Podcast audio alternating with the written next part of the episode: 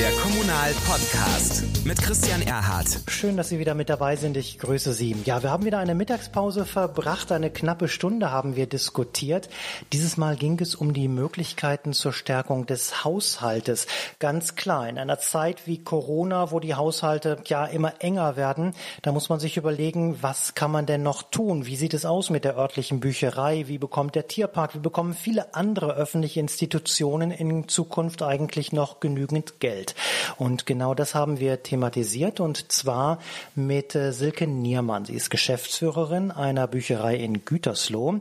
Außerdem haben wir gesprochen mit Dr. Nils Kramer. Er ist Leiter des Tierparks in Nordhorn und gleichzeitig Vizepräsident der Deutschen Tierparkgesellschaft, steht damit für weit über 100 Tierparks in Deutschland, die eben immer schon ganz besonders am Tropf natürlich auch der Kommunen und der Landkreise stehen. Und wir haben gesprochen mit Ralf Tiedemann. Er ist Lehrer, Bildungs Bundespolitiker und Kommunalpolitiker. Das Ganze im Rahmen der Friedrich Naumann Stiftung, die dazu eingeladen hatte über ein Zoom-Meeting mit der Überschrift Verkauf von Namensrechten. Keine Frage, Millionen werden damit eingenommen, etwa in Stadien, in denen man den Namen verkauft, aber auch auf kommunaler Ebene bei kleinen Sportvereinen passiert das immer häufiger. Nur ist das wirklich eine sprudelnde Einnahmequelle? Oder doch der Verkauf der Seele? In der Mittagspause haben wir über diese Fragen diskutiert und Sie sollten sich das auf keinen Fall jetzt entgehen lassen, denn es sind spannende Ideen, spannende Argumente und äh, vielleicht auch so ein paar Handlungsmöglichkeiten rausgekommen. Kurzum, ich bin mir sicher, das ist was für Sie. Viel Spaß! Frau Niermann, mm, Sie sagen, Bibliotheken sind kommerzfreie und demokratische Orte und als solche sollten sie auch wahrgenommen werden. Das heißt, Sie wollen das Geld gar nicht. ja, vielen Dank erstmal für die Einladung. Ja, ähm, sie sind für mich einfach Orte, die nicht mit ähm, einem bestimmten, ähm, ich sag mal, ähm, wirtschaftlichen Image verbunden sein sollten. Also ähm, wir haben ja auch hier vor Ort große Firmen und ähm, ich sag mal, da kann man sich so ein paar Beispiele überlegen. Und äh, ich glaube oder bin der Überzeugung, äh, es wird für die Menschen immer die Stadtbibliothek bleiben. Also eine Namensänderung wird schon auch in den Köpfen sehr schwierig werden. Ähm, und ähm, ich möchte niemanden ausschließen, zu uns zu kommen, weil so ein bisschen Richtung Nomen est Omen dahinter irgendeine Vorstellung äh, steckt, hinter einem, einem meinetwegen Firmennamen. Also deswegen diese Sache kommerzfrei, offen und in dem Sinne finde ich auch demokratisch. Wenn Sie sagen, ähm, es bleibt sowieso für die Menschen immer die Stadtbibliothek, Sie arbeiten ja an anderer Stelle durchaus damit mit Buchpatenschaften oder ähnlichen Dingen.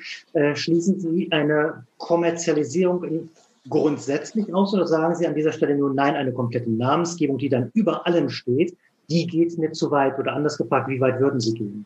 Also äh, dies Letztere, das geht mir wirklich zu weit. Ähm, und wie gesagt, äh, aus einer Erfahrung aus meiner einer vorherigen Leitungsstelle, ähm, meiner ersten Leitungsstelle, ähm, da gab es so einen ähnlichen Fall, äh, zwar mit einer Gesellschaftsstiftung, aber da hat sich das wirklich definitiv nicht durchgesetzt. Es blieb immer die Stadtbibliothek Herford war das in dem Fall. Und da wurde das Gebäude umbenannt. Ich sag mal, das ist so ein Weg, den man sich vielleicht vorstellen könnte könnte.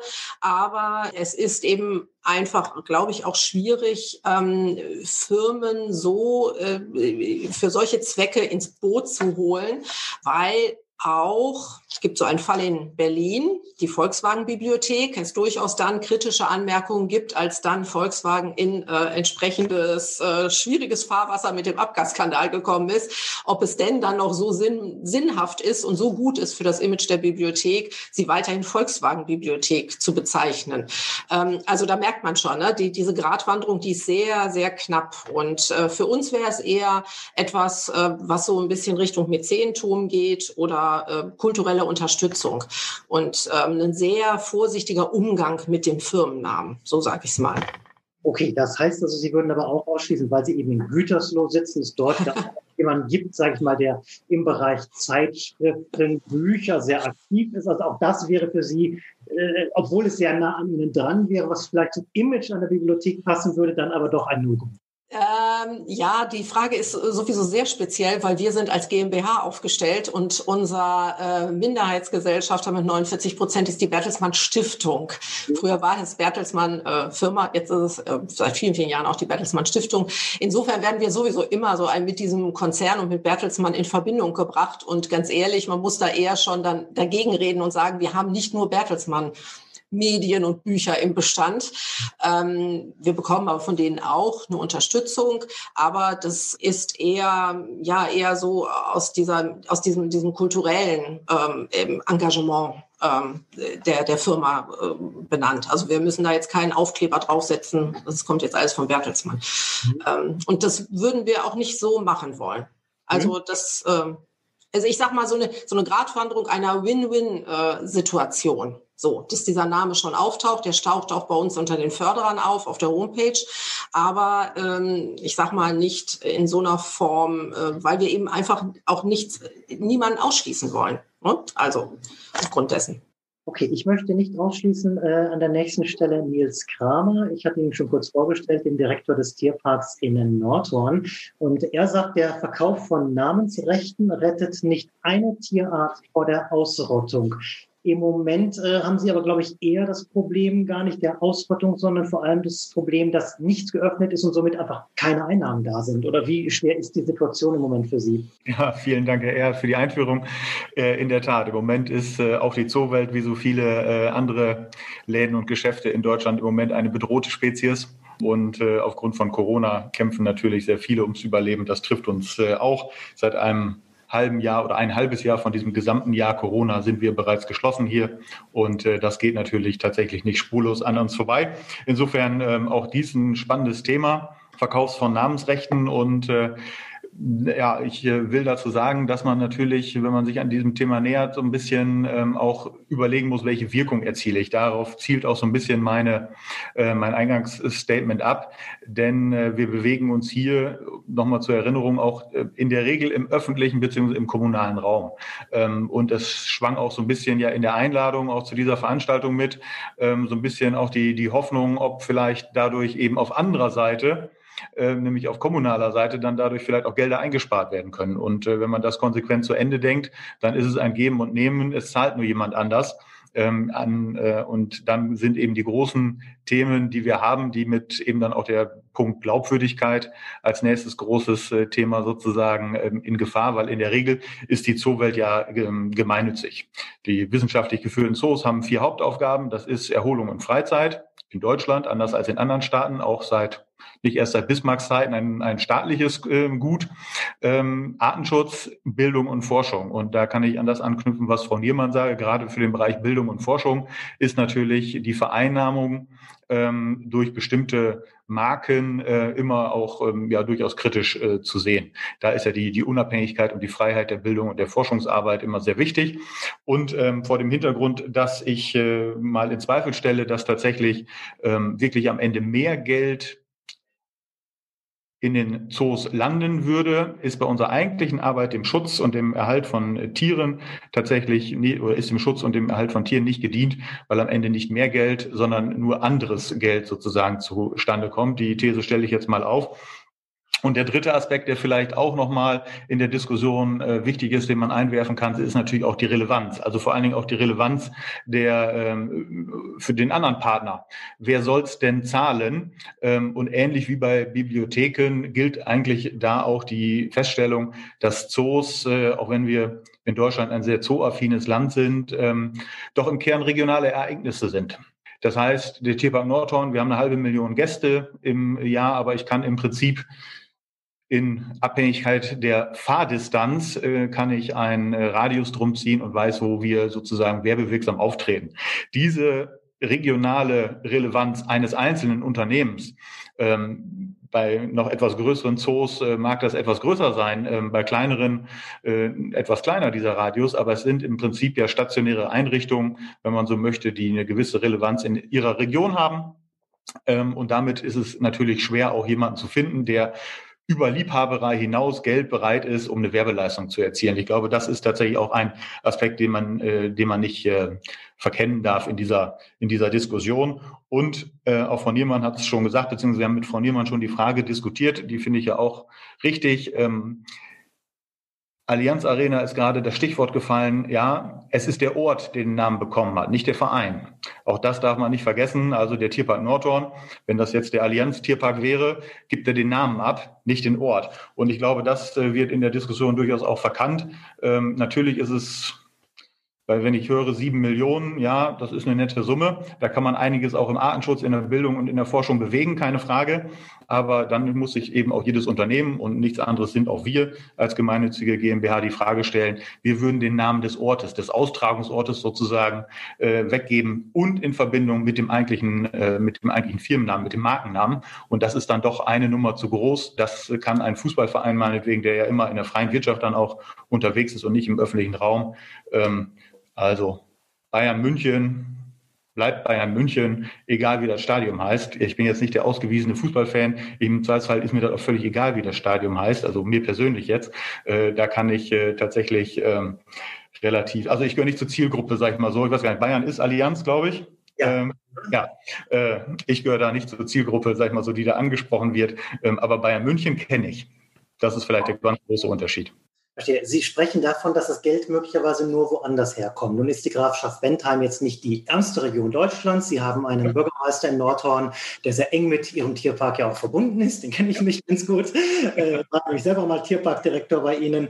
Äh, trotzdem müssen auch Sie äh, im Moment befürchten, dass nach Corona natürlich die Finanzen auch in der Grafschaft Bentheim, die ja Träger äh, als Landkreis sind, bei Ihnen einfach einbrechen. Das heißt, wenn dort irgendwann die Ansage kommt, wir können euch diese Förderung nicht mehr geben wie bisher, äh, wäre es dann nicht wenigstens, naja, gut, wenn Sie das Geld wenigstens halten könnten, um, ich sage mal, eine Tierart vor der Ausrottung äh, zu, äh, zu bewahren? Oder würden Sie dann lieber sagen, nee, dann müssen wir über kurz oder lang weniger Tiere haben? Wäre das die Alternative? Ich sag mal, es ist das Gesamtpaket natürlich. Ne? In der Realität ist es das Gesamtpaket. Wenn Lösungen so einfach wären, äh, wäre es ganz einfach. Aber es sind natürlich tatsächlich verschiedene Stellschrauben. Jetzt muss man wissen zum Hintergrund, die Tierpark Nordhorn G GmbH ähm, finanziert sich zu ähm, Bilanziell ist das nicht ganz richtig, ähm, aber im Prinzip zu 100 Prozent aus Eintrittseinnahmen. Das heißt, äh, deswegen trifft uns die Krise im Moment auch hart und klar ist es verlockend. Ähm, aber wir haben zum Beispiel, ich kann das am Tierpark Nordhorn ähm, ganz gut sagen, wir haben zum Beispiel relativ früh angefangen, dort auch uns Gedanken äh, zu machen ums Marketingkonzept. Und in der Tat kann man sich bei uns beteiligen. Und wir haben auch einen äh, Sponsor bei uns im Park, wo wir dann auch festgelegt haben, ich sag mal, was sind die Beträge? Und ich glaube, da ist dann auch im öffentlichen Raum schnell einen, ein, ein Unverständnis für Größenordnung. Also Sie haben gerade gesagt, sieben Millionen für die Allianz Arena und ähnliches Größenordnung. Ja, vielleicht nicht ganz so groß, aber ich sag mal, um bei uns ein durchsichtiges Namensschild in der Größe meines Surface-Geräts zu haben, ähm, wo, ähm, wo dann in schwarzen Buchstaben draufsteht, muss man bei uns auch einen sechsstelligen Betrag hinlegen. Also da reden wir noch nicht über die Namensrechte. Ähm, Und das ist tatsächlich etwas, wenn ich, wenn ich, ähm, das ist, glaube ich, auch, hat auch mit dem Selbstverständnis der Einrichtung zu tun. Und da, glaube ich, können auch öffentliche Einrichtungen, auch, auch Zoos, auch Zoo-Kollegen, äh, denen sage ich das auch immer wieder, auch noch lernen. Ähm, in der Regel wird sich unter Wert verkauft auch was Marketingleistung angeht. Ich sagte gerade, wir sind ein regionales Ereignis, keine Frage, aber immerhin eine halbe Million äh, Ansprechpartner, ähm, also sprich Kunden haben wir hier auch. Das darf nicht vergessen werden und das ist eine Werbeleistung, die hier zumindest in dieser Region niemand anders erbringen kann für den, die örtliche Bevölkerung. Das, äh, also wir haben den Kunden hier vor Ort. Also wenn wir ein Schild aufstellen, hat das eine andere Bedeutung als eine Werbeanzeige in der Zeitung. Da muss sehr viel mehr Geld in die Hand genommen werden. Und das muss man gegenrechnen. Anderes Beispiel, ich habe auch schon Anfragen gehabt, auch von ähm, örtlichen Arztpraxen, die wollten dann 500 Euro spenden und ein zwei Meter großes, 50 großes Schild irgendwo hinhängen. Ähm, das meine ich mit der Relation. Also erstmal eine Wertigkeit auch im öffentlichen Raum. Da ist fremdes Geld oder Sponsoring ist da noch äh, ein unterentwickeltes Thema. Und ich glaube, das wäre der Punkt, wo man ansetzen kann, ähm, vernünftiges Sponsoring aufzubauen, ein Bewusstsein zu schaffen, was die eigene Marketingleistung auch wert ist, was die, äh, und dann es entsprechend auch ein, äh, einordnen. Also wir haben es für uns gemacht und ich kann nur sagen, wie gesagt, sind alle herzlich eingeladen ähm, sechsstellige Beträge. Ab dann gibt es auch ein Glasschild im Tierpark. Alles andere findet außerhalb des Tierparks statt. Ich lerne also auf jeden Fall, da ist marketingtechnisch noch ein bisschen Luft nach oben. Trotzdem, Ralf Tiedemann, Sie haben einiges schon an äh, Gegenpositionen gehört, weil Sie nämlich sagen, im Sport ist der Verkauf von Namensrechten eben Teil einer langfristigen Gesamtstrategie und das sollte auch bei kommunalen Einrichtungen der Fall sein. Wenn Sie nun diese ganzen Einwände hören, viel Image, was da die Rede ist, wir haben andere Möglichkeiten, stehen Sie noch zu der These oder sagen Sie, die beiden Vorredner haben recht?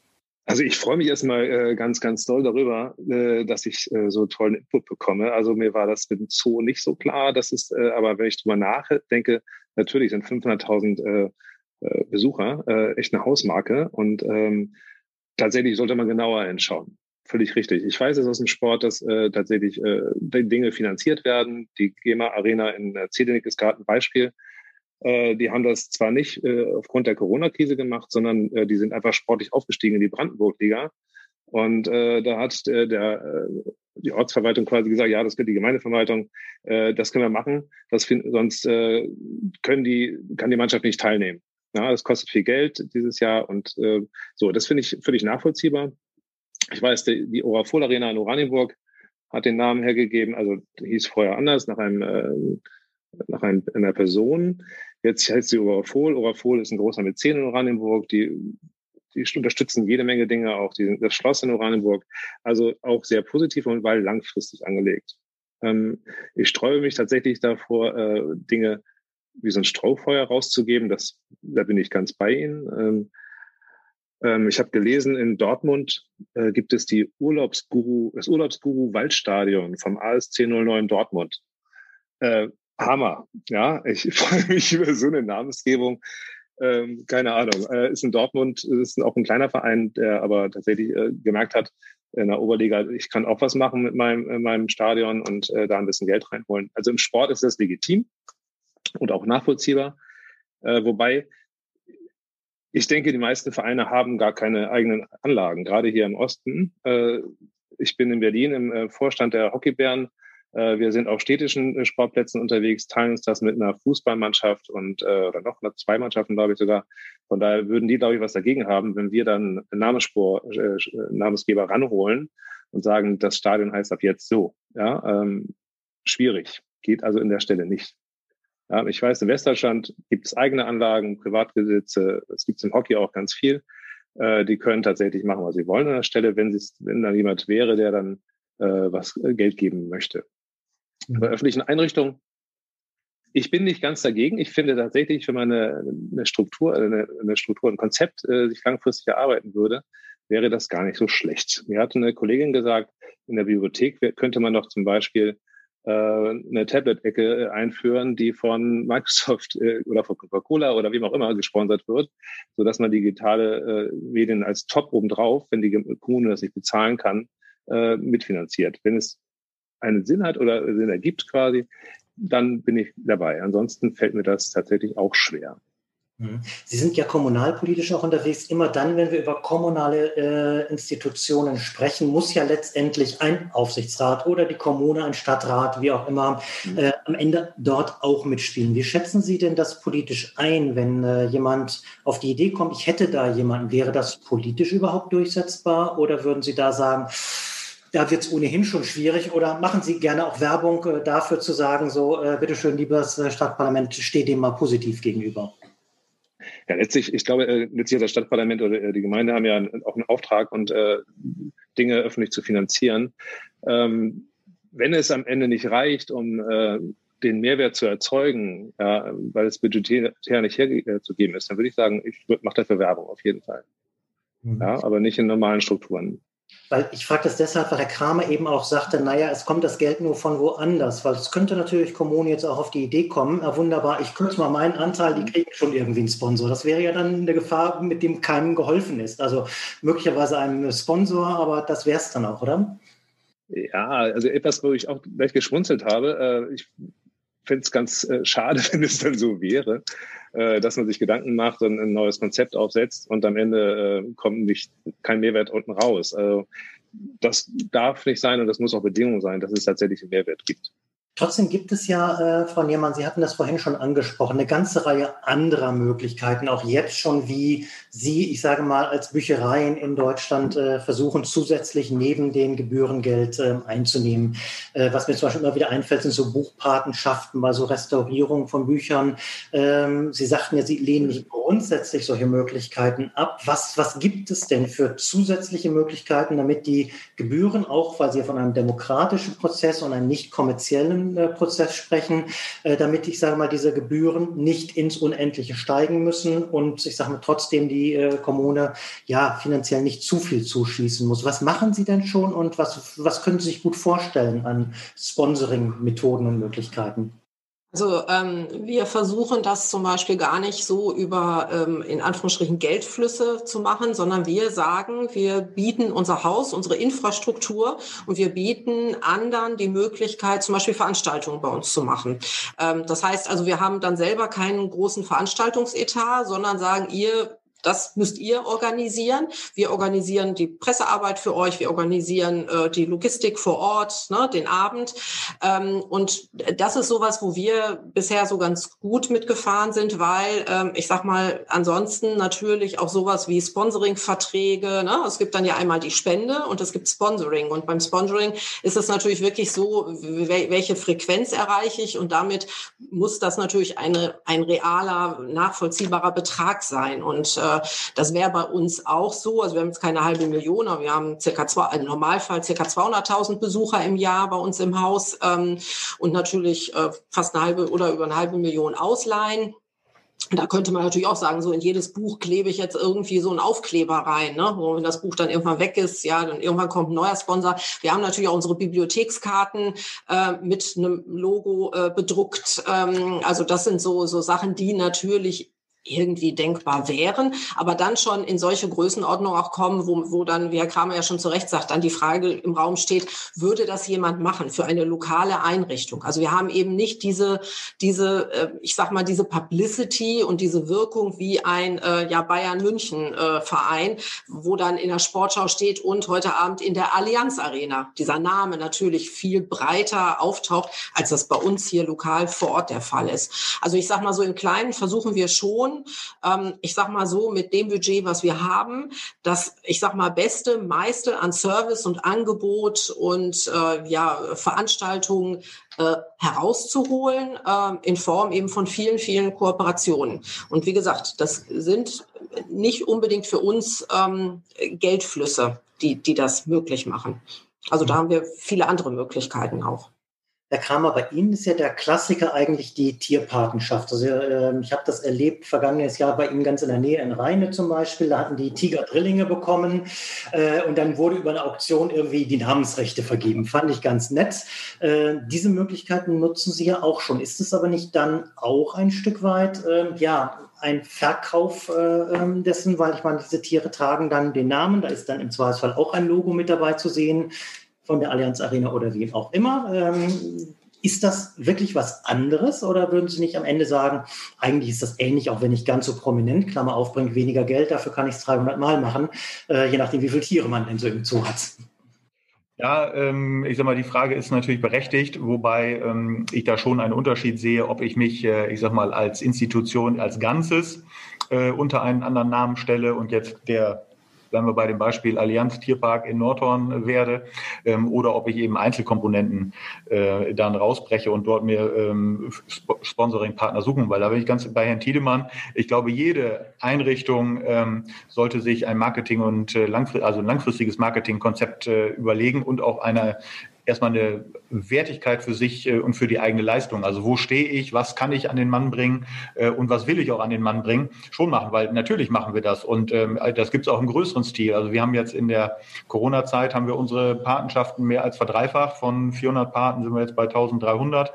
Ähm, sind in der Regel Privatpersonen, ähm, also auch Firmen, aber in der Regel dann doch Privatpersonen. Bei den Firmen haben wir andere Möglichkeiten, sich einzubringen. Und das ist jetzt auch ähm, dieses wenn man nicht die große Frage aufwirft, Namensrechte gleich komplett, auch der Wirkungsstätte, da sehe ich, wie gesagt, einen echten qualitativen Unterschied zum, äh, zum also eines Zoos sozusagen zu einem Stadion, weil der, der Verein davon unberührt bleibt sozusagen. Da sehe ich einen echten qualitativen Unterschied. Aber es gibt natürlich durchaus, ich äh, nehme jetzt mal die Kollegen in Duisburg, die haben schon eine Schau ins Land ähm, Katar-Anlage.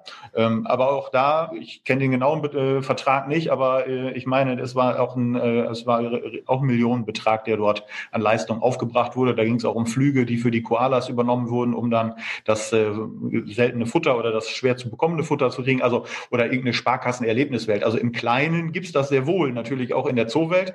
Ähm, und ich glaube, das muss auch das Ziel jedes Marketingskonzepts sein. Äh, von der Basis, die ich habe, das schließe ich dann auch, ähm, auch die öffentliche Hand mit ein, sozusagen, auch Zuschüsse.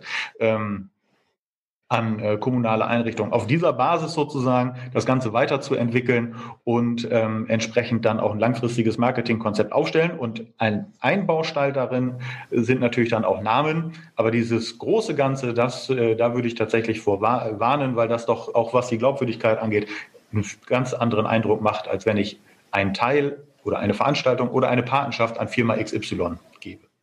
Hm, sehr spannend. Es kommt direkt eine äh, konkrete Frage. Das äh, verbinde ich noch mal kurz mit dem Hinweis. Wir haben jetzt äh, in dieser Live-Veranstaltung hinter dem Podcaster nicht mehr die Möglichkeit, alle diejenigen, die jetzt dabei sind, können über diese F&A-Funktion tatsächlich Fragen stellen. Es ist die erste Frage direkt an Sie, Herr Kramer, gekommen mit einem ganz konkreten Beispiel, das ich äh, gerade in der Corona-Pandemie sehr spannend finde.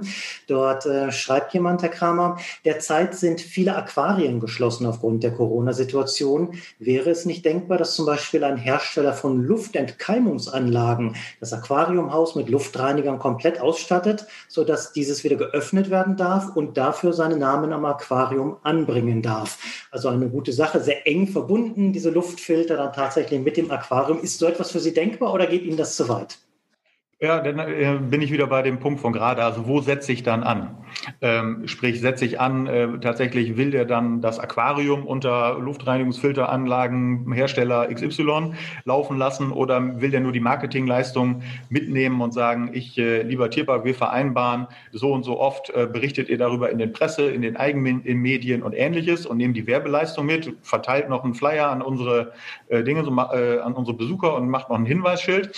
ich sag mal, dann kann man drüber reden und kann ins Geschäft kommen. Ähm, am großen Ganzen, da würde ich immer verwarnen, weil das die eigene Marke eben. Also das ist, glaube ich, der, wirklich der qualitative Unterschied. Ich wiederhole mich, aber man verwässert dann die eigene Marke. Also der FC Bayern München würde sich auch nicht umnennen in äh, Allianz Bayern München oder sonst was, sondern da ist es nur die Spielstätte.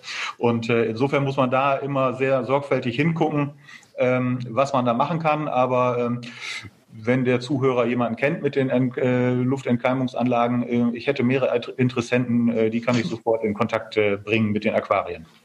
So, Herr Tiedemann, jetzt wollte ich Sie gerade fragen, weil der erste Teil der Rede von Herrn Kramer klang tatsächlich sehr stark nach doch einer gewissen Zurückhaltung. Zum Schluss hat er dann doch noch alle äh, Luftreinigungshersteller eingeladen. Trotzdem an Sie die Frage, Herr Tiedemann, haben Sie den Eindruck, dass ähm, viele öffentliche Institutionen da vielleicht etwas zu vorsichtig sind oder noch nicht forsch genug daran gehen oder einfach gewisse Ängste noch haben? Äh, ja, es gibt bestimmt Ängste auch da, aber äh, letztlich äh, besteht auch immer die Möglichkeit, äh, solche Leistungen über eine Spende zu finanzieren, äh, ohne jetzt direkt eine Gegenleistung anzuknüpfen. Also ähm, ich stelle mir das auch gerade vor, wie im Zoo diese äh, Lüftungsanlagen stehen und äh, man wirbt damit. Äh, Finde ich ein bisschen grob, ehrlich gesagt. Aber äh, gut, ähm, es gibt für, für alles ein Konzept. Nee, ich glaube äh, tatsächlich ein bisschen mehr Mut wäre gut wenn er, äh, wenn da Zurückhaltung wäre, natürlich, aber erstmal um nachzudenken und äh, äh, um sich selbst äh, zu analysieren, wie Herr Kramer richtig gesagt hat, äh, um zu gucken, was ist überhaupt für Potenzial da, was kann ich dann überhaupt anbieten. Äh, und äh, dementsprechend dann zu schauen, wer würde darauf passen. Also das macht man im Sportmarketing auch so, dass man halt tatsächlich dann äh, über die Analyse äh, rausgeht und, und, und guckt, äh, wer ist denn passgenau dafür geeignet. Ja, äh, das könnte man im, Kommunalen genauso machen, wenn man das wollte. Aber dafür müsste man natürlich wahrscheinlich auch das entsprechende Personal haben oder die, äh, äh, die beratenden Agenturen, die wieder Geld kosten. Also ähm, es beißt sich manchmal ein wenig, ja, weil zu viel äh, zu erwarten davon. Äh, äh, ja, ich glaube, es ist einfach äh, wichtig, dass man äh, analysiert und äh, ähm, die Frage ist, ob das Personal da ist äh, in Verwaltung, äh, die das leisten können, um dann entsprechend äh, loslegen zu können, weil das bindet einfach auch viel Personal und äh, nicht, das, nicht umsonst gibt es halt auch Agenturen dafür. Mhm sagen Sie, ein bisschen mehr Mut wäre gut. Ich bleibe mal bei diesen Luftfiltern. Ich hatte eben gesagt, Sie sind hauptberuflich Lehrer. Auch da läuft im Moment die Diskussion, die möglichst die ja. Schulklassen mit äh, Luftfiltern auszustatten. Äh, würde es Ihnen zu weit gehen, wenn ich sage, gut, Sie bekommen die für so einen 60 Quadratmeter Klassenraum, sage ich mal, kosten die Geräte auch locker mal 1000 Euro und mehr. Wenn da mhm. jetzt der große Aufkleber drauf wäre, gesponsert von der Firma, würde Ihnen das zu weit gehen oder wäre das auch Teil dessen, wo Sie sagen, jawohl, das kann Kommune ruhig machen? Ja, je nach, je nach Bildungsträger. Ähm, äh, das hätte ich mir im Winter gewünscht, äh, als es sehr, sehr kalt war, als wir gelüftet haben. Also wir haben ja die zehnten Klassen in der Schule und äh, wir müssen halt alle 30 Minuten lüften spätestens. Äh, das ist schon echt kalt. Jetzt zum Frühjahr hin brauche ich wahrscheinlich keine äh, Luft, Luftfilter mehr. Weiß ich nicht, wenn alle wieder in die Schule kommen, wahrscheinlich dann doch. Und langfristig wäre das sicherlich auch sinnig. Ähm, also mich würde es tatsächlich nicht stören. Nein, ja, wenn ich darauf warten muss äh, und es passiert nichts, äh, dann ist es schade, wenn das beschleunigt wird durch diesen Aufkleber auf dem Gerät, bin ich dabei. Aber okay. vielleicht darf ich da ganz kurz einhaken, weil ähm, ich sag mal, ich glaube, was ganz wichtig ist, wenn man über langfristige Marketingkonzepte spricht, was nicht vergessen werden darf, ist, ähm, kurzfristiges Geld niemals gegen langfristige Ziele und äh, Ideen und auch Konzepte eintauschen. Also natürlich ja. ist das äh, das Problem der äh, Aquarien, was jetzt äh, der Zuschauer angesprochen hatte, ähm, sehr wichtig mit auch mit Luftreinigungsanlagen oder auch in Schulen. Ja, ähm, aber ich muss ja ein langfristiges Konzept haben. Und wenn ich an dem Punkt bin, dass ich, ich sag mal, dafür ähm, mich ja verkaufen muss, um das Wort auch mal im bösen Kontext sozusagen zu nehmen, äh, dann habe ich mich natürlich schon in eine sehr sehr sehr auswegsame lose Lage manövriert. Also das ist äh, tatsächlich etwas, wo ich immer nur verraten kann, äh, Abstand zu nehmen, wenn man ähm, ja, ich sag mal, sich so unter Druck setzen lässt, dass man aus wirtschaftlichen Gründen gar keinen ähm, Handlungsspielraum mehr hat und mit dem Rücken zur Wand steht. Also das äh, in ein Gesamtkonzept einzubetten, da finden sich sicherlich Wege und Möglichkeiten, aber niemals das kurze Geld gegen langfristige Ziele austauschen. Langfristig heißt ja immer auch kurzfristig schon anzufangen, Frau Niermann. Äh, damit bin ich bei Ihnen. Haben Sie denn, weil Herr Tiedemann das eben ansprach, man braucht natürlich auch das Personal dafür. Haben Sie denn überhaupt die Leute, sage ich mal, die in der Lage wären, auch Marketing-Experten ein Stück weit sind, äh, die so ein langfristiges Konzept bei Ihnen entwickeln können oder könnten?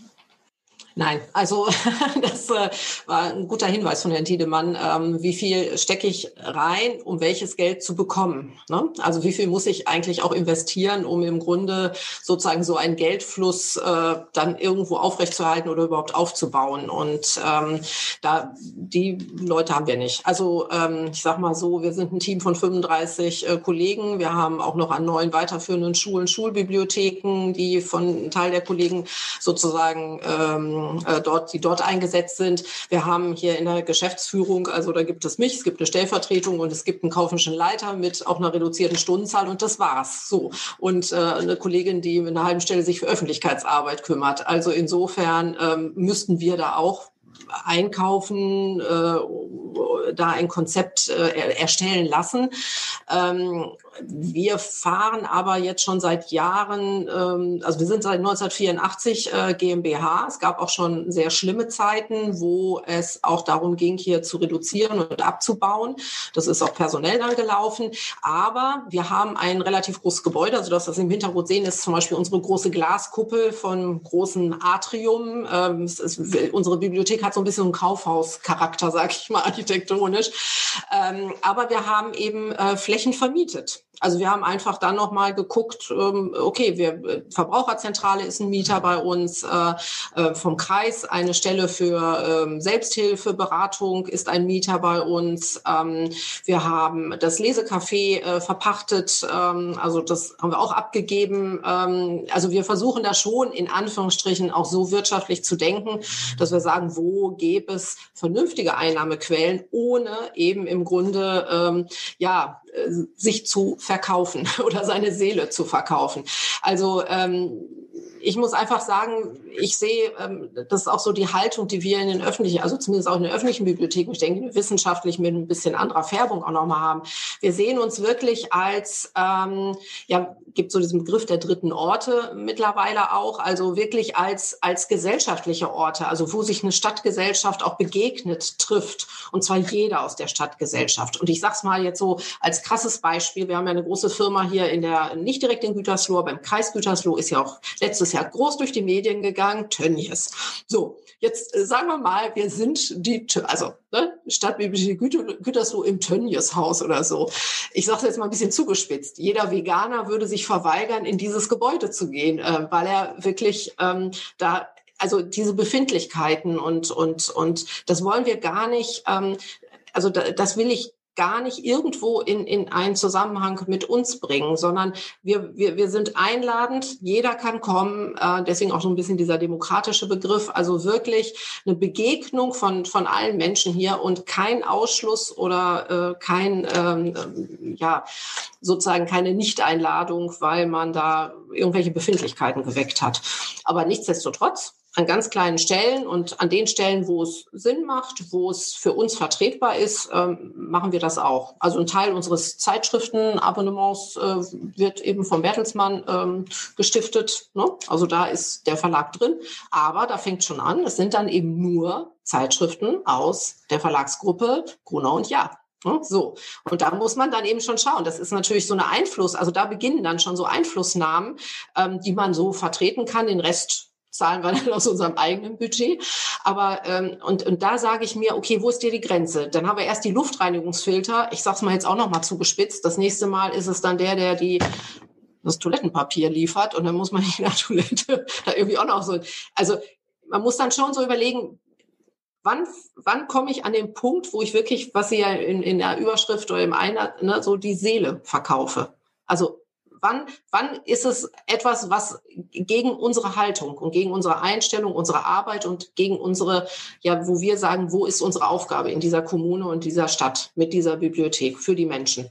So, ne? Da, bis wohin kann ich da gehen? Das versuchen wir auch, aber da gibt es eben klare Grenzen. Oder anderes Beispiel, meine früherige äh, Bibliothek, wo ich Leitung war, viele, viele Jahre, Herford. Es gibt die Herforder Brauerei. Da haben wir natürlich gesagt, die holen wir uns nicht ins Haus. Wir haben ganz viel Kinder und, und Jugendliche und da können wir nicht äh, mit so einem Produkt äh, da irgendwie uns da sponsern lassen. Geht einfach nicht. Ne? Also das, das ist so. Da gibt es, ähm, finde ich, schon so äh, bestimmte moralische Grenzen auch und, und äh, die, da, die da nicht überschritten werden sollten. Also auf keinen Fall jedenfalls für eine, für eine öffentliche Bibliothek. Mhm. Also ich lerne Haklefeucht geht noch, Tönnies kann ich nachvollziehen. System. Äh, aber äh, Herr Kramer. Keinem zu nahe treten. aber ich wollte es nur mal zugespitzt mal deutlich machen. Ne? Äh, spannend fand ich noch Ihren Aspekten, würde ich gerne Herrn Kramer noch mal weitergeben, wo Sie im Prinzip sagten, naja, Flächen vermieten statt Seele verkaufen. Ähm, das stelle ich mir jetzt in einem Tierpark noch relativ einfach vor, wenn es um den Eisstand oder ähnliches geht. Gehen Sie darüber hinaus oder was, äh, was für Möglichkeiten haben Sie ganz konkret oder machen Sie auch im Moment schon und sagen, da nehmen wir auch schon äh, ordentlich Geld ein und da arbeiten wir auch mit Leuten vernünftig zusammen, ähm, ohne dass, äh, ähm, ich sage mal, jemand möglicherweise kein Eis mag, was ja dann auch egal ist. Nein, also die, die Möglichkeiten äh, überlegt man natürlich im Zuge des Marketingkonzepts schon. Und ich hatte gerade das Beispiel aus Duisburg genannt, das ist mir jetzt namentlich halt äh, präsent. Wir selber haben das hier noch nicht, wo eben dann auch große Kooperationspartner einen Teil einer ähm, Themenwelt sozusagen übernommen haben. Also da ist dann die, die Kata-Anlage äh, Lemurenanlage ist dann äh, an den Reisekonzern Schau ins Land äh, gegeben worden. Ähm, aber wie gesagt, wir reden da auch dann über große Beträge. Oder ich weiß, ich weiß gar nicht, äh, welcher Kollege das ist. Es gibt auch eine Sparkassen-Erlebniswelt, wo dann, ich sag mal, ähm, Richtung Spielplatz dann gedacht wird. Also das gibt es schon auch in der Zoowelt, in, ähm, jetzt nicht flächenmäßig verbreitet, aber in einzelnen Fällen gibt es das äh, schon. Was natürlich mit Firmen und so weiter immer sehr gut läuft, sind auch ähm, ja einfach Events dann, ne? wo man dann schon eben auch äh, kooperieren kann, wo die ähm, wo die Firmen dann auch äh, den, den Zoo dann auch als äh, Plattform nutzen können und ähm, ihre Mitarbeiter, ihre Kunden oder ähnliches, also ich sag mal einen Familientag zum Beispiel anbieten. Ähm, da werden dann die Kunden gezielt über die Firma angesprochen, werden eingeladen. Man äh, vereinbart zwischen dem äh, Marketingpartner und dem Zoo werden dann bestimmte Konditionen vereinbart und ein Marketingpaket sozusagen. Und dann haben die natürlich auch eine Flächenwirkung. Wenn die, je nachdem wie groß der Laden ist, ähm, können das dann schon einige tausend äh, Adressen dann sein, die da angesprochen werden und die dann hier einen schönen Tag erleben können. Ähm, und natürlich, das sind Konzepte, ich sag mal, das, äh, das läuft ganz gut, ohne dass man eben seine, seine Seele verkauft. Mhm. Ähm, ich will noch mal so ein bisschen auf die politischen Rahmenbedingungen kommen. Ähm, Herr Tiedemann, ich habe jetzt äh, von verschiedenen Firmen gehört, das eine funktioniert, das andere funktioniert nicht. Braucht es aus Rahmen der Politik möglicherweise auch so etwas wie einen Handlungsrahmen? Ich stelle mir gerade vor, die Sparkasse ist kommunal. Wenn jetzt der Sponsor Deutsche Bank heißt, können das nicht im Sinne einer öffentlichen Institution möglicherweise sein. Trotzdem bringt es Geld. Was, was können Rahmenbedingungen sein oder wie stellen Sie sich das politisch auch vor, auch möglicherweise künftig als Bundestagsabgeordneter, äh, wo so ein Rahmen für äh, Bibliotheken, für Tierparks oder eben auch andere äh, geschaffen werden kann. Auch dieser moralische Rahmen, den hatte Frau Niermann ja vorhin sehr schön auch schon angesprochen. Ja, eine Rahmenbedingung wäre natürlich gut. Ich glaube, da muss man sich einfach vielleicht auch einen ethischen Rahmen geben und äh, zu überlegen, was passt überhaupt äh, rein in so eine Förderung. Äh, eine Konkurrenz äh, sich reinzuholen in die Kommune ist sicherlich ein schwieriges Thema wenn das in Abstimmung geht, aber das kann ich mir bei einem Geldhaus natürlich nicht vorstellen. Das ist relativ widersinnig, wenn man sich da gegenseitig die Kundschaft abgräbt. Ja, also natürlich, ich glaube, äh, die Aufgaben werden nicht kleiner und wir brauchen sicherlich Unterstützung ähm, in den Kommunen, äh, die einen, einen mehr, die anderen weniger, aber äh, da tatsächlich einen Rahmen zu schaffen, dass größere Finanzen in die Kommunen fließen könnten, ähm, bestimmt ein großes Thema und ich glaube auch, dass, dass wir zukünftig so darauf hinarbeiten sollten. Ja, ähm, das heißt noch lange nicht, dass man Ausverkauf macht, wie ich finde, sondern tatsächlich sich vorzubereiten und, und Rahmenbedingungen festzuklopfen, an die man, die sich alle halten können, halte ich eher für was Gutes. Äh, dann kann man hinterher immer noch sagen, das ist äh, okay, das ist äh, so, da hole ich mir jemanden rein und äh, das ist auch abgestimmt in der, der Form, dass ich Gespräche führen kann, so dass ich auch vielleicht Konzepte entwickeln kann. Ähm, tue ich das nicht, habe ich bei jeder Anfrage, bei jeder Idee größere Diskussionen und Abwägungen, äh, die, glaube ich, eher hinderlich sind in der Arbeit. Das wäre so ein Gedanke. Also ich glaube, Rahmenbedingungen zu schaffen, dass man machen, Sachen machen könnte, fände ich sehr hilfreich. Doch, Sie sind zu hören. okay, gut, gut. Alles, alles gut. Ähm, ich finde es nämlich unheimlich spannend, wie äh, kreativ auch unsere Zuschauer, die weiter ihre Fragen in dieser Runde stellen dürfen, sind, wenn es nämlich um konkrete Ideen gibt. Und offenbar beschäftigen sich viele so ein bisschen damit, äh, ja, wer darf denn, wer darf denn nicht? Ich lese mal die nächste Frage vor. Die geht an Sie, Frau Niermann. Die Universität Potsdam hat mit dem Hasso-Plattner-Institut weltweit renommierte Experten integriert. Wäre es denkbar, dass Bibliotheken mit einer IT-Firma zusammenarbeitet, um die digitalen Angebote auszuweiten und zu professionalisieren? Und kann das dann nicht auch digitale Firmenname Ausleihe der Stadtbibliothek heißen? Digitale Firmenname Ausleihe. Das ist an sich ein schweres Wort. ja. Ich habe hab die Frage ja eben gerade auch schon gelesen. Ich gebe es zu, mir schon ein paar Gedanken gemacht. Ja, also äh, natürlich äh, ist, ist so ein Gedanke, aber da würde ich auch unterscheiden. Hasso-Plattner Institut ist nicht SAP-Institut oder äh, ich sag mal so, im Fall jetzt bei uns hier könnte man sagen, ja, äh, Reinhard Mohn, ne? Warum könnte man nicht den Namen Reinhard Mohn? Also das ist ja eher schon so etwas, wo man sagt, okay, eine Person, ich sag mal, des öffentlichen Lebens oder die ein besonderes, herausragende Leistung äh, gebracht hat. Ähm, und Hasso Planner ist ja auch noch also Kulturmäzen hoch drei. Ne? Der ist ja wirklich da sehr, sehr aktiv. Ähm, insofern, äh, ich sag mal, hat das, glaube ich, nicht so schnell in Anführungsstrichen so ein Geschmäckle, als wenn es sozusagen ein Firmenname ist. Und ähm, die, also dieses Thema, das mit, mit so, so, so einer Art äh, digitalen Ausleihangebot anzubieten. Ähm, also wir haben sowas ja. Wir haben ein Musikstreaming-Angebot, wir haben englischsprachiges E-Book-Angebot, ein deutschsprachiges, das machen wir im Verbund mit 36 anderen Bibliotheken hier in der ganzen Region. Also da können wir nicht einzeln irgendwas jetzt am Namen ändern. Ähm, auch das würde, ähm, ich glaube, das wird die Menschen einfach in eine falsche Richtung bringen. Also äh, unter Umständen. Äh, es, es kommt, es ist wirklich ein sehr äh, immer sehr spezielle Fragen, wo man einfach schauen muss, äh, kann man zusammenkommen? Ist es in unserem Sinne? Ähm, und ist es auch im Sinne dieser Firma? Ne? Also wirklich, wo, also hat jeder, hat jeder diesen Win-Win? Äh, dabei. Und ähm, ich sag mal, wie viel ich sag mal, Marketing oder Vermittlungsarbeit muss man dann auch wieder leisten, um, um die Menschen, äh, den Menschen klarzumachen, das ist äh, ganz normal. Ich sag mal, das ist noch das Musikstreaming, was sie vorher auch kannten, meinetwegen, ne, wenn man jetzt so schon ein vorhandenes Angebot umfirmiert. Aber für mich ist es, ähm, also es ist nicht äh, pauschal äh, abgelehnt, äh, mit Firmen zusammenzuarbeiten, aber es ist für mich etwas, wo man sehr genau schauen muss und wo beide Seiten wirklich ähm, einen guten Weg gehen können, so sage ich es mal, mit einem guten Gewissen auch. Mhm. Ich würde ganz gerne, Herr Kramer, vielleicht haben Sie da ein paar Zahlen bereit, ähm, nochmal ähm, versuchen einzugrenzen, wie groß der Bedarf eigentlich da ist. Sie sagen, im Moment geht es Ihnen wirtschaftlich ziemlich schlecht, weil der Haupteinnahmefeld tatsächlich die Eintrittskarte letztendlich ist. Können Sie im etwa sagen, auch im Vergleich vielleicht zu vor 10 oder 15 Jahren, vielleicht für die gesamte Branche, weil Sie auch Vizepräsident der Deutschen Tierparkgesellschaft noch mit rund 120 Mitgliedern, glaube ich, sind, wie viel macht eigentlich der gesamte Bereich Marketing, Sponsoring, Namensrechte, was alles darunter fällt, insgesamt aus und äh, im Vergleich auch zu den äh, Eintrittskarten, also über wie viel Geld reden wir, das im Fall des Falles äh, ja mehr oder weniger werden könnte? Ja, das äh, bringt mich im Prinzip äh, zurück zu meinem Ausgangsstatement, äh, weil es äh, schon so ist, dass der, der Großteil eben durch, ähm, das hängt dann von der örtlichen Situation des Zoos, des Tierparks ab, entweder durch ähm, die Kommunen in der Regel, also durch die öffentliche Hand als Zuschüsse fließen oder eben die Haupteinnahmequelle bei allen, äh, die Hauptbewegung ist äh, natürlich das äh, Besuchergeld, also sprich die Eintritte.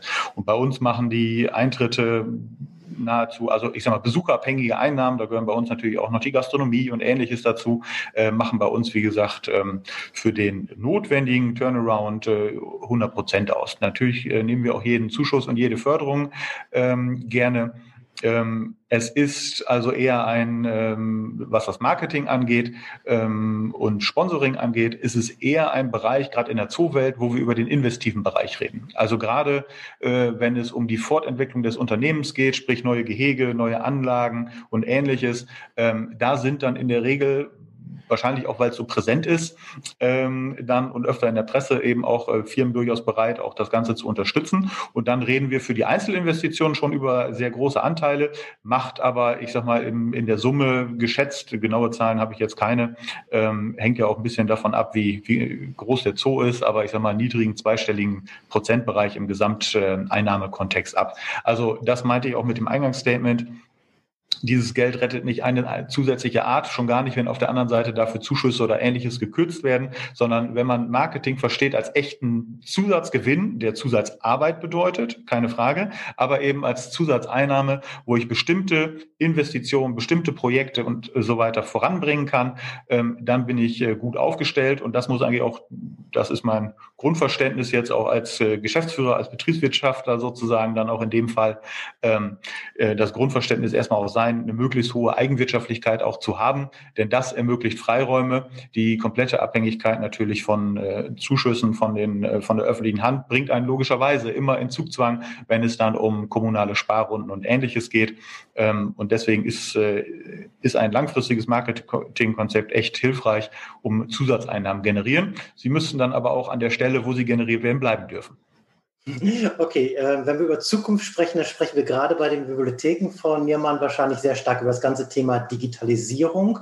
Äh, wie weit sind Sie? Das dürfen Sie dann zum Schluss auch Herrn Tiedemann äh, für die politische Seite nämlich anschließend mitgeben. Was brauchen Sie vor allem? Was davon können Sie möglicherweise über, ich sage mal, Marketingmaßnahmen, welche Art auch immer, ähm, regeln und äh, welche Bedeutung oder welche Rolle spielt das? Wie viel Investitionen äh, mit Blick auf die Zukunft brauchen Sie eigentlich? Äh, wie viel teurer wird Bibliothek in Zukunft? Zukunft oder zumindest vorübergehend, um zu digitalisieren? Das ist jetzt ein großes Thema. Also äh, wir in Gütersloh sind jetzt wie viele andere Kollegen auch da schon lange unterwegs. Ähm, das ist nicht erst seit Corona so. Äh, das hat uns in dieser Corona-Zeit oder im letzten Jahr auch wirklich gerettet, dass wir eine ich würde mal fast sagen, die einzigen Kultureinrichtungen oder städtischen Einrichtungen waren, die fast vom ersten Schließungstag an äh, noch Angebote machen konnten, weil wir eben schon digitale Angebote haben. Aber der Trend ist natürlich so, dass wir die immer weiter ausweiten wollen, ist natürlich auch jetzt verstärkt durch solche äh, Zeiten, die wir jetzt hinter uns haben. Also insofern, äh, und wir aber trotzdem parallel natürlich noch den physischen Bestand vor Ort haben, auf alle Fälle. Ähm, ich sag mal so, wir sind vielleicht eine der einzige oder sind vielleicht sogar die einzige Einrichtung oder Ort, ähm, wo die Menschen sozusagen beide Systeme, also eine digitale Welt und eine sehr analoge Welt ähm, kennenlernen. Also wir sind ein sehr analoger Ort, wir sind ein offener Ort, ein Treffpunktort mit Veranstaltungen, mit Lesecafé, äh, ne, so mit äh, ähm, äh, Leseförderungsaktionen und, und, und. Und wir sind eben aber auch ein relativ digitaler Ort, also mit sehr vielen digitalen Angeboten schon, die wir jetzt eben natürlich weiter ausbauen wollen. Ähm, ich sag mal so Richtung Bundes Bundespolitik kann ich da ein ganz großes Thema mitgeben, was gerade auch ganz aktuell ist. Ähm, Herr Tiedemann nickt, glaube ich schon. Das ist nämlich die Lizenzgebung von äh, E-Books. Äh, das ist gerade so ein ganz heißes Thema zwischen der Verlagswelt, dem Börsenverein und unserem Dachverband, äh, weil wir da leider ähm, so ein bisschen an einer kurzen Leine gehalten werden von den Verlagen. Ähm, und äh, diese Gleichwertigkeit von analog und digital dort nicht stattfindet. Also diese digitalen äh, Medien werden uns oft sehr verspätet erst überhaupt zur Verfügung gestellt. Ähm, Geld hätten wir dafür, aber wir dürfen gar nicht. Also das ist ein ganz heißes Thema, ähm, was auch wirklich nur auf der bundespolitischen Ebene geregelt werden kann, rechtlich. Aber insofern ist da Bedarf da. Es gibt ja auch einen großen Neustadt Kultur, großen Fördertopf, ganz toll von der Bundesregierung. Da ist auch sehr viel viele Millionen sind in die Bibliotheken äh, zur Förderung geflossen, letztes Jahr schon, ähm, in, in ein Projekt Top Wissenswandel. Wir haben auch einen Antrag gestellt, ein paar Tage zu spät, weil der Antrag schon am ersten Tag, am 2. November, völlig überzeichnet war. Also das zeigt diesen Riesenbedarf. Wir haben einen Antrag von fast 100.000 Euro gestellt mit ganz vielen digitalen Themen, Ausbau von digitalen Services, ähm, Angeboten ähm, etc. Und ähm, warten jetzt sozusagen ja diese neue Milliarde Milliarde, die da ja reinfließen soll, wird ja jetzt wieder auf, aufgeteilt, äh, dass da hoffentlich genug auch für uns als Bibliotheken äh, in den Bibliotheken landet und dass unser Antrag dann auch durchgeht. Aber ähm, da ist schon großer Bedarf da, ähm, ganz großer Bedarf, auch im, im, im, ähm, in Form von, von so Management. Also wir, wir haben zum Beispiel so beantragt zum Buchungssystem für Arbeitsplätze, für Räume, für Veranstaltungen. Das haben wir bisher auch alles so ein bisschen per Mail, händisch, Telefon vor Ort gemacht. Und das hat uns ja auch diese Krise gelegt gelehrt. Ne? Also das auch alles mehr zu digitalisieren.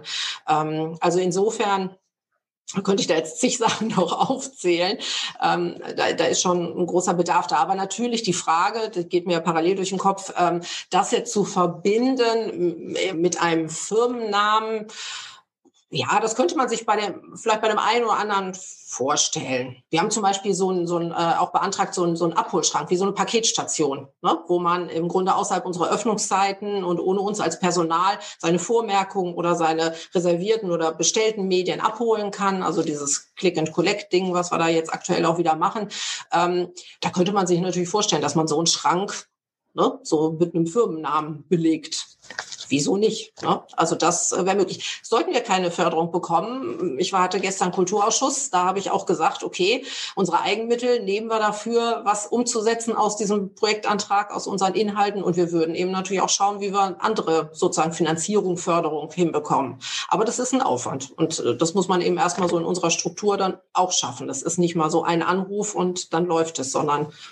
Das haben wir ja schon gerade jetzt so gehört. Das äh, ist ein etwas längeres Prozedere, da eine vernünftige ähm, Partnerschaft zu finden. Es war kein Anruf, aber auf jeden Fall ein Aufruf an den Bildungspolitiker Herrn Tiedemann. Äh, da gebe ich Ihnen zum Schluss nochmal äh, tatsächlich das Wort. Äh, wird es gelingen, diese Digitalisierung, äh, sage ich mal, finanziell so abzusichern, äh, auch politisch mit den Rahmenbedingungen vor Ort durch die Kommunen, aber natürlich auch durch Rahmen äh, von Bund und Ländern? Oder wie viel mehr im Bereich Sponsoring, Namensrechten künftig werden ehrlicherweise Frau Niermann und Herr Kramer künftig gebrauchen, um ja, ja, diese riesen Mammutaufgabe letztendlich zu wuppen. Was, welche Hoffnung können Sie machen? Und welchen Zahn müssen Sie ziehen?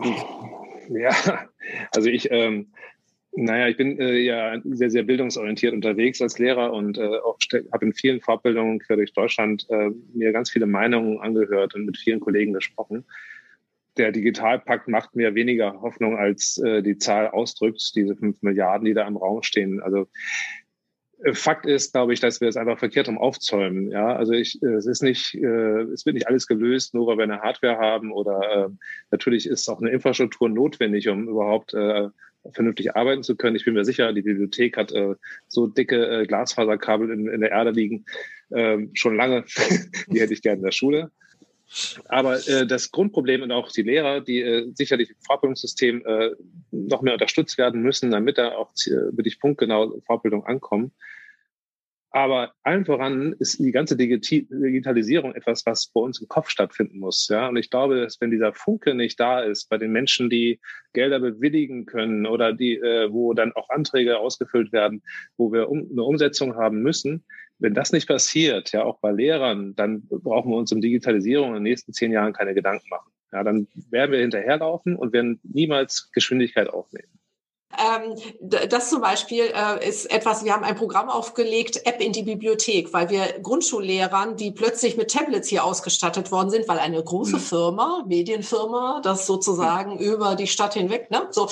Und die saßen nur mit ihren Tablets und was machen wir jetzt? Und dann haben wir denen gezeigt, welche Apps zum Beispiel im Bereich Leseförderung toll sind und gut sind und wie das handhabbar ist und wirklich die in hier so einen Raum gesetzt und jetzt macht man mit diesem Tablet und wie macht man es an und aus, so ganz einfach, bis dann irgendwann mal ein Lehrerin sagte, ach, ist ja ganz, das ist ja echt sehr spielerisch. Das ist ja wirklich nett, ne? wie man da so. Mhm. Also das heißt ähm, sozusagen, wenn man, wenn wir es schaffen, und das ist unser Ansatz auch, den Mehrwert für die Menschen deutlich zu machen, den sie damit haben, ähm, dann ist das auch gut. Also wir haben genauso, äh, werden auch weiterhin äh, analoge Veranstaltungen hier haben, aber wir werden jetzt eher auch überlegen, wie weit wir unsere, ich sag mal so kleinen digitalen Formate sozusagen mit wieder in, in Öffnungszeiten auch mit reinnehmen, weil wir darüber einfach auch nochmal andere Menschen und andere, ich sag mal, Generationen vielleicht sogar erreichen. Aber wir haben auch eine ja. Jugendreihe, wo man denkt, na, die mhm. sind alle ganz digital unterwegs. Nee, die sagen, nee, wir wollen wieder zu euch kommen. Wir wollen wieder, ja, äh, ja wir wollen wieder, wieder, also die machen so Do-it-yourself-Sachen und so ein bisschen Makerspace. Wir wollen wirklich so real was machen.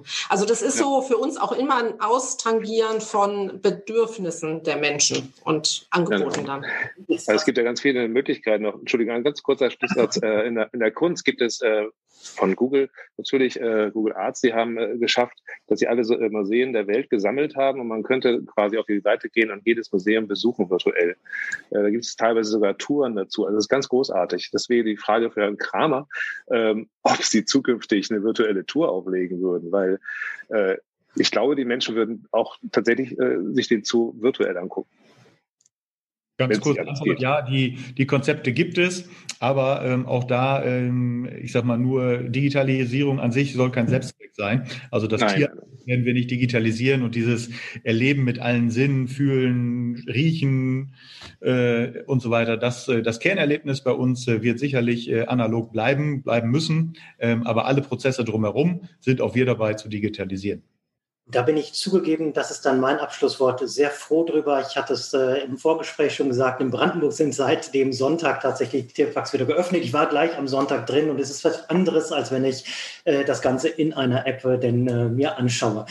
Der Verkauf von Namensrechten, wir sind zum Schluss in eine sehr spannende Digitalisierungsdiskussion gekommen. Ich glaube, dazu sollten wir noch mal einzeln etwas machen, weil ich merke, dazu könnten wir noch mal eine weitere Stunde auf jeden Fall einlegen. Ganz beantwortet, finde ich, haben wir die Frage heute zwar nicht. Sprudelnde Einnahmequelle, habe ich gelernt, ist es nur sehr bedingt. Für Zukunftsinvestitionen kann das interessant sein, wenn es die richtigen Partner sind.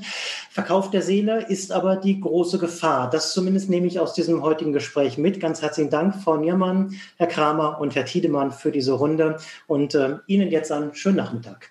Danke auch. Vielen Dank. Ja, gut, wunderbar. Dann äh, bedanke ich mich äh, auch bei allen, die äh, zugeschaut oder zugehört haben, äh, auch für die Fragen. Ich habe jetzt gerade gesehen, es ist tatsächlich nochmal, nein, es war gar keine Frage, es war sogar einfach nur noch ein Danke. Dann lese ich das vor, ist doch ein schönes Ende. Danke für die spannenden Einsichten, schreibt hier im Chat noch jemand. Trotz aller Skepsis, auch der Darstellung von Beispielen, wo Unternehmen und öffentliche Institutionen bereits erfolgreich zusammenarbeiten, das war für mich sehr lehrreich. So, wenn das ein Abschluss ist, dann äh, freue ich mich doch wunderbar und äh, danke ganz einfach und äh, ja, wünsche Ihnen da noch einen schönen Tag.